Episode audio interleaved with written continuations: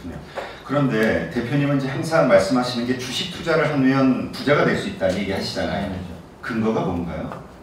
어, 당연하죠. 여러분들 우리 자본주의가 그렇잖아요. 자본주의에서 살면서 자본주의자가 돼야 된다고 생각하지 않아요? 음. 예를 들어서 저는 정말 이해가 안 가는 게 많은 사람들이 해외 나가면 현대자동차 보면은 막 뿌듯하, 뿌듯하죠. 한국이 이렇게 발전했구나. 또 삼성전자 티비를 보면 야 역시 삼성전자 발, 한국 발전했구나 그러면서 너무 놀라는 게 주식이 맞는다는 거예요. 그래서 이게 무슨 앞뒤가 안 돼서 삼성전자 주식 상승을 왜 안 하죠? 현대자동차 주식 상승을 근데 그걸 하면 안 된다고 배웠잖아요. 도대체 앞뒤가 안 맞는 거예요. 한국이 이렇게 발전했는데 왜 그 주식 생각, 가질 생각을 안 하죠? 그게 주식 투자죠. 근데 어, 너무 이해가 안 가요. 자기와 이, 이 자본주의하고 전혀 떨어지는 거죠. 아무리 공부 열심히 하고 아무리 일 열심히 해도 내가 월급 가지고 부자가 될 수 있는 확률은 제로잖아요. 제로잖아요. 누가 나를 위해서 노후 준비를 하고 있지 않으면 여러분들 굉장히 비참한 라이프를 살아요. 그건 어쩔 수 없는 겁니다. 회사 사람, 회사 사장은 돈을 벌죠. 여러분들이 만약에 월급쟁이라고 회사 사람들은 사장 돈을 엄청나게 벌 겁니다. 여러분들 가만히 생각해보세요. 내가 월급을 많이 줄까요? 적게 줄까요? 적게. 적게 주죠. 노동자이기 때문에. 그럼 노동자가 남아있어야 돼요? 자본으로 돼야 되잖아요. 그래서 미국에서는 월급의 십 퍼센트를 주식에 강제로 투자하게 하는 거예요. 그래서 노동자뿐만 아니라 당신은 자본가도 되라. 처음에 자본가가 되는 포션이 작겠죠. 근데 시간이 지나면서 자본가, 내가 나이가 삼십 대 때부터 시작했으면 삼십 년을 투자하면 육십 살이 되죠. 그때는 내가 이제 은퇴를 준비해야 되죠. 근데 그동안 삼십 년 동안 투자한 주식이 일을 했잖아요. 일한, 일한 거 가지고 내가 노후 준비를 하는 거예요. 너무너무 간단한 원리예요. 근데 한국은 공부 열심히 해서 좋은 대학 가서 취직하라. 그 노후 준비 된다? 거짓말이에요, 진짜예요? 거짓말이죠. 그때 다 그렇게 믿고 있는 거예요. 그래서 일본이 저렇게 돼 있는 거예요. 일본은 주식 투자하는 거를 부끄럽게 여겨요. 숨겨요. 이제 불로, 불로소득이라고 하는 거죠. 너무너무 넌센스죠. 왜 일본 경제를 했던 그런 기업들을 내가 소유하려고 생각을 안 할까요? 근데 전 세계에서 금융문맹률이 일 위인 나라가 일본이에요. 일본은 금융 지식이 만점이죠. 그래서 가장 비참한 노후를 보내는데 이 등이 어디죠? 한국이에요. 그래서 이번에 일본의 그런 경제 그런 그 이슈가 생겨서 좀 너무너무 좋은 기회라고 생각하는 게 두 가지를 배워야 된다고 생각해요. 하나는 경제력이 무지하게 중요하구나. 경제력이 있지 않으면 무시당한다는 거죠. 두 번째로는 아, 금융문명에서 벗어나는 일본하고 같이 가면 안 되겠구나. 일본, 지금 지금 어, 한국 사람들이 결혼 안 하는 게 지금 전 세계에서 가장 일 등이잖아요. 그리고 애도 안 낳는 것도 일 등이잖아요. 그게 일본을 그대로 닮아가는데 그 이유가 뭐죠? 돈이었기 때문에 그런 거죠. 그러니까 생각을 바꿔야 되는 이유는 굉장히 일본으로부터 교훈을 받을 게 있죠. 놀러 가면 안 되죠. 이렇게 막 가난해지려고 노력하는 나라가 많은 사람은 처음 봤거든요. 돈이 없으면서도 저는 어떤 사람 만나면요. 돈을 모으는 이유가 여행 가기 위한 거예요. 그게 금융문맹이죠. 그러면 진짜 비참하게 살죠. 돈이 없으면서도 비싼 백을 살려고 하는 사람들, 어, 자동차 사는 사람들 너무너무 불쌍한 거예요. 저 사람은 자기가 어떤 행동을 하는지 모르는 거예요. 근데 어떤 사람들은 또 이렇게 얘기를 하거든요. 한국에서는 주식보다는 부동산이다. 부동산 불패다. 부동산의 수익률이 훨씬 높다. 라고 이야기하는데 대표님 생각은 어떠세요? 동의하세요? 절대 동의할 수 없죠. 아니, 그래프를 보면 알아요. 제가 다시 슬라이드를 갖고 왔는데 과거 이십 년을 보면요. 어, 부동산이 가장 많이 안 올랐어요. 주식이 가장 많이 올랐는데 차감일 뿐이에요. 만약에 부동산이 주식보다 더 올랐다. 장기적으로 봤는데 그 나라는 자본주의가 아니에요. 왜냐면 하이리스크 하이리턴인데 부동산은 근본적으로 일하는 데가 아니잖아요. 일본이 망한 이유가 뭔지 아세요? 정확하신 거예요. 재산의 대부분이 어디 들어가 있죠? 주식하면 안 된다는 생각을 갖고 있고 부동산은 투자라고 생각했죠. 반대죠. 부동산은 일을 하지 않죠. 주식은 회사가 일을 하는 겁니다. 그럼 어디에 투자해야 돼요? 주식에 투자가 돼야 되죠. 근데 일본은 주식 투자하는 거를 어, 잘못 이해했기 때문에 부동산에 다 쏠린 거죠. 그 결과가 참혹한 거예요. 그렇게 돈을 많이 찍어내도 일본 경기가 살아나지 않는 이유가 정확하게 그 금융 문맹 때문에 일어나는 거죠. 음. 그러니까 부동산에 투자하는 게 아니라 주식에 투자가 됐어야지. 네. 근데 이제 사실 경험적으로 보면 우리 주변에 주식을 해서 돈을 번 사람보다 손해본 사람들이 좀 많이 있거든요. 그래서 이제 주식을 하면은 손해본다, 하지 마라, 막 이렇게 이야기를 하는 게 된 근거가 된 것 같은데, 대표님 생각에는 그것은 주식의 탓이 아니라 사람들이 잘못된 투자 습관을 가지고 있기 때문이다라고 얘기를 하시거든요. 뭐가 잘못된 건가요? 간단히 얘기해서요. 그 제가 코리아 펀드를 그 설립한 게 천구백팔십사 년입니다.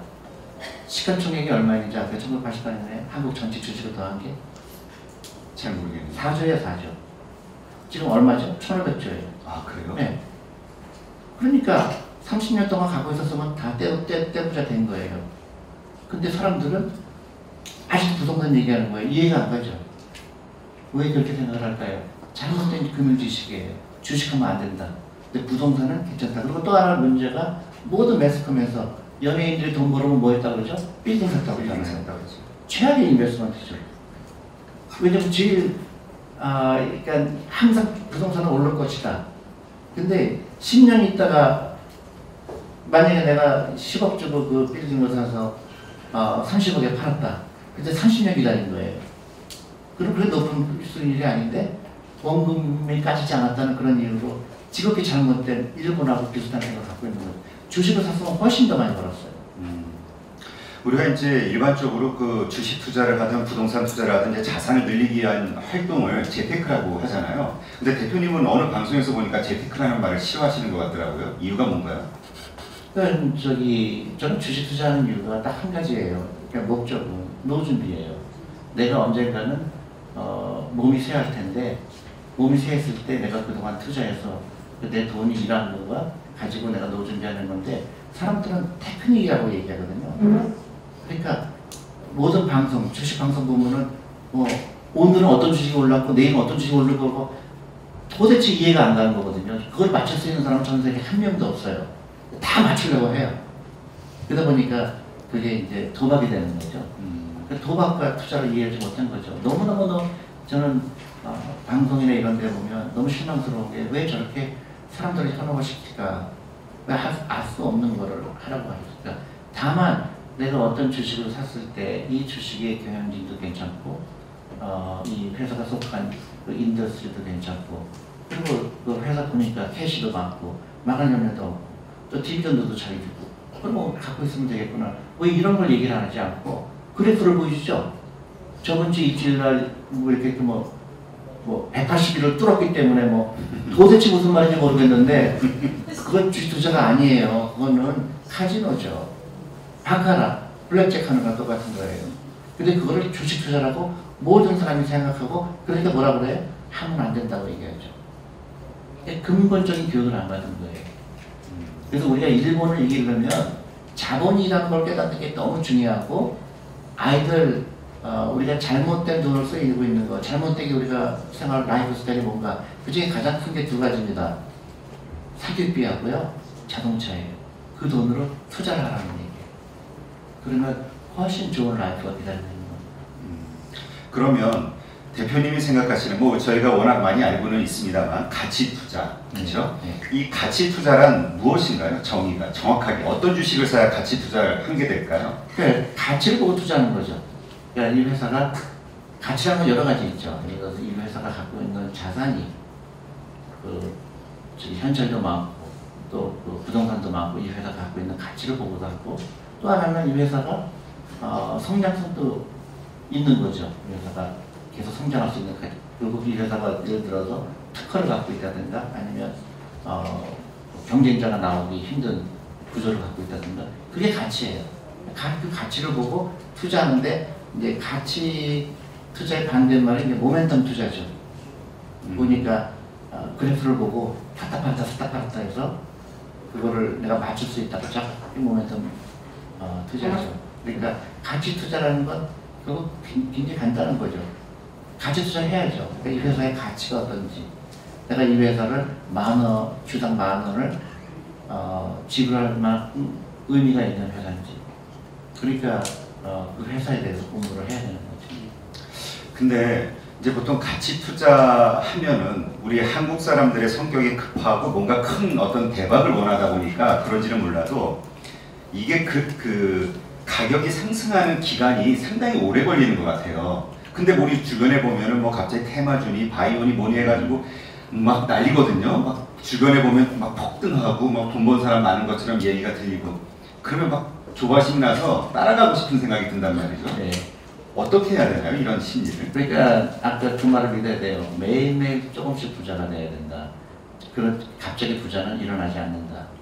그러니까 가장 빨리 부자가 될 수 있는 방법은 카지노에 가는 거죠. 카지노에 가서 천만 원 가지고 그날 천만 원 벌면 백 퍼센트잖아요. 근데 그게 매일 일어날 수 없다는 거죠. 그러니까 주투자도 마찬가지죠. 꾸준하게.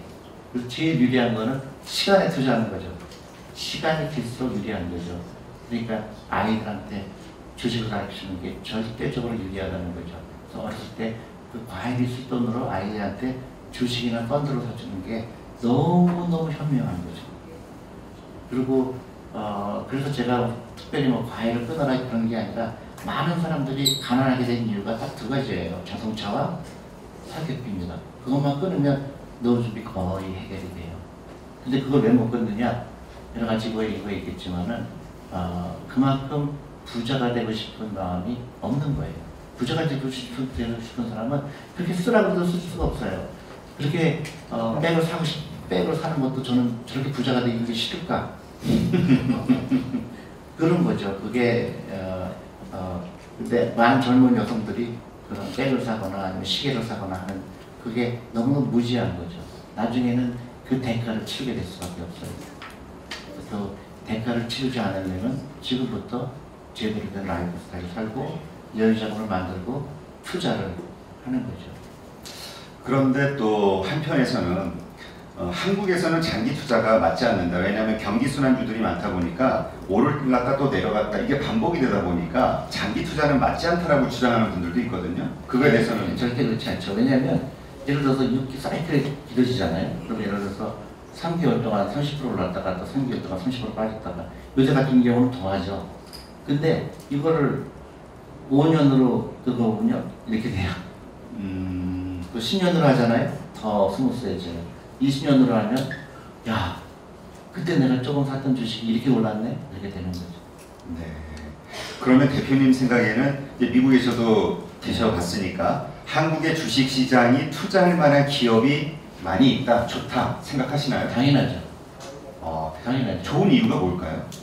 그러니까 한국은 지금 어 그 굉장히 그 뭐랄까요, 그 돈도 많이 버는 회사들이 많고 또 그 특히 굉장히 튼튼해요.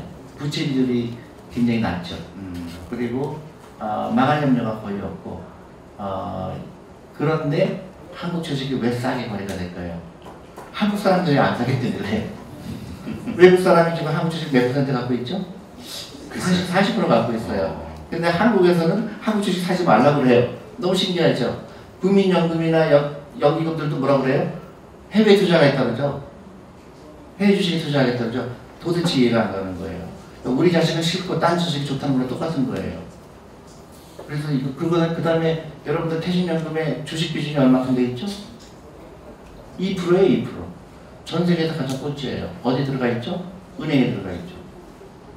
주식 살 수밖에 없죠. 외국인 더 이상 어떻게 사죠? 사십 퍼센트나 갖고 있는데 한국 사람들이 안 사서 그래요. 그래서 저는 한국 시장이 굉장히 좋은 어, 그 미래가 기다렸다. 회사들은 너무 똑같네요. 근데 이제 그 이제 미국처럼 월급의 십 퍼센트가 무조건 주식에 투자되고 그런 제도를 만들어야 되는데 한국의 퇴직연금 제도가 이제 잘못되어 있죠.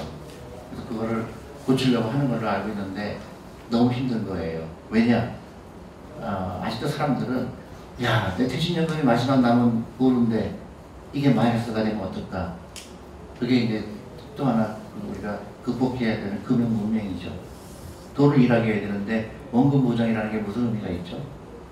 원금 보장이라는 프레임에 갇혀 있는 거죠. 그러니까 어디에 돈 넣냐? 은행에 넣는 거죠.